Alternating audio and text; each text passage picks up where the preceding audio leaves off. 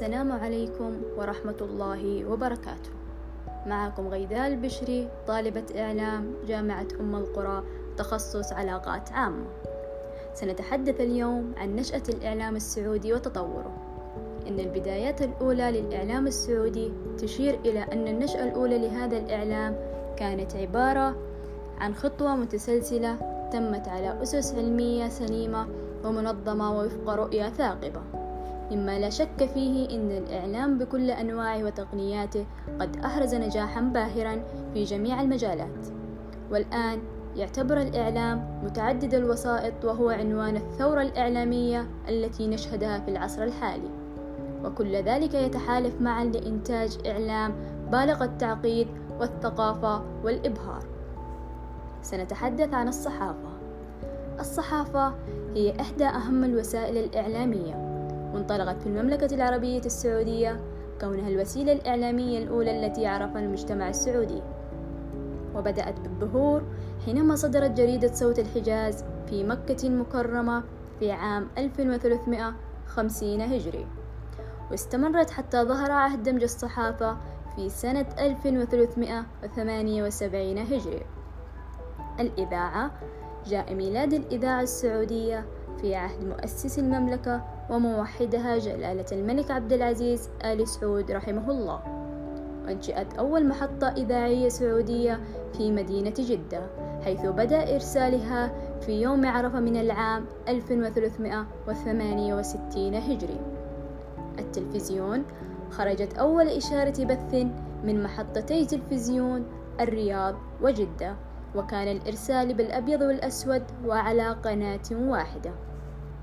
وبلغت التكاليف حوالي عشرة ملايين ريال السعودي لكل محطة وبدأ التلفزيون السعودي بالبث الملون بصورة دائمة في اليوم الوطني للمملكة العربية السعودية.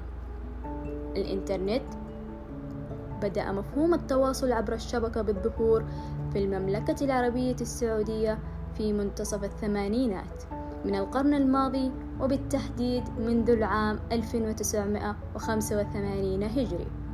ومنذ ذلك الحين بدأت خدمات الإنترنت بالظهور والتطور مع مرور الوقت.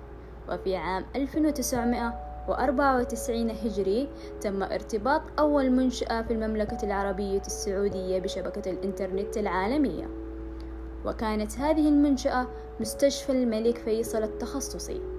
وتم إنشاء اسم المجال الخاص بالمملكة العربية السعودية دوت إس اي وفي عام 1995 هجري تم ارتباط مدينة الملك عبد العزيز للعلوم والتقنية بالشبكة العالمية وذلك عن طريق مستشفى الملك فيصل التخصصي. وذلك ضمن المشروع التجريبي لربط المزيد من المؤسسات والجهات بالشبكة العنكبوتية العالمية. وفي عام 1997 بداية ظهور الإنترنت في المملكة لعموم المستخدمين. وذلك بعد صدور قرار من مجلس الوزراء يقضي بالسماح بنشر خدمات الاتصال بالإنترنت للمستخدمين في جميع أنحاء المملكة. وذلك بإشراف عدد من الجهات الحكومية ومدينة الملك عبد العزيز للعلوم والتقنية. شاكرة لكم حسن استماعكم ودمتم سالمين.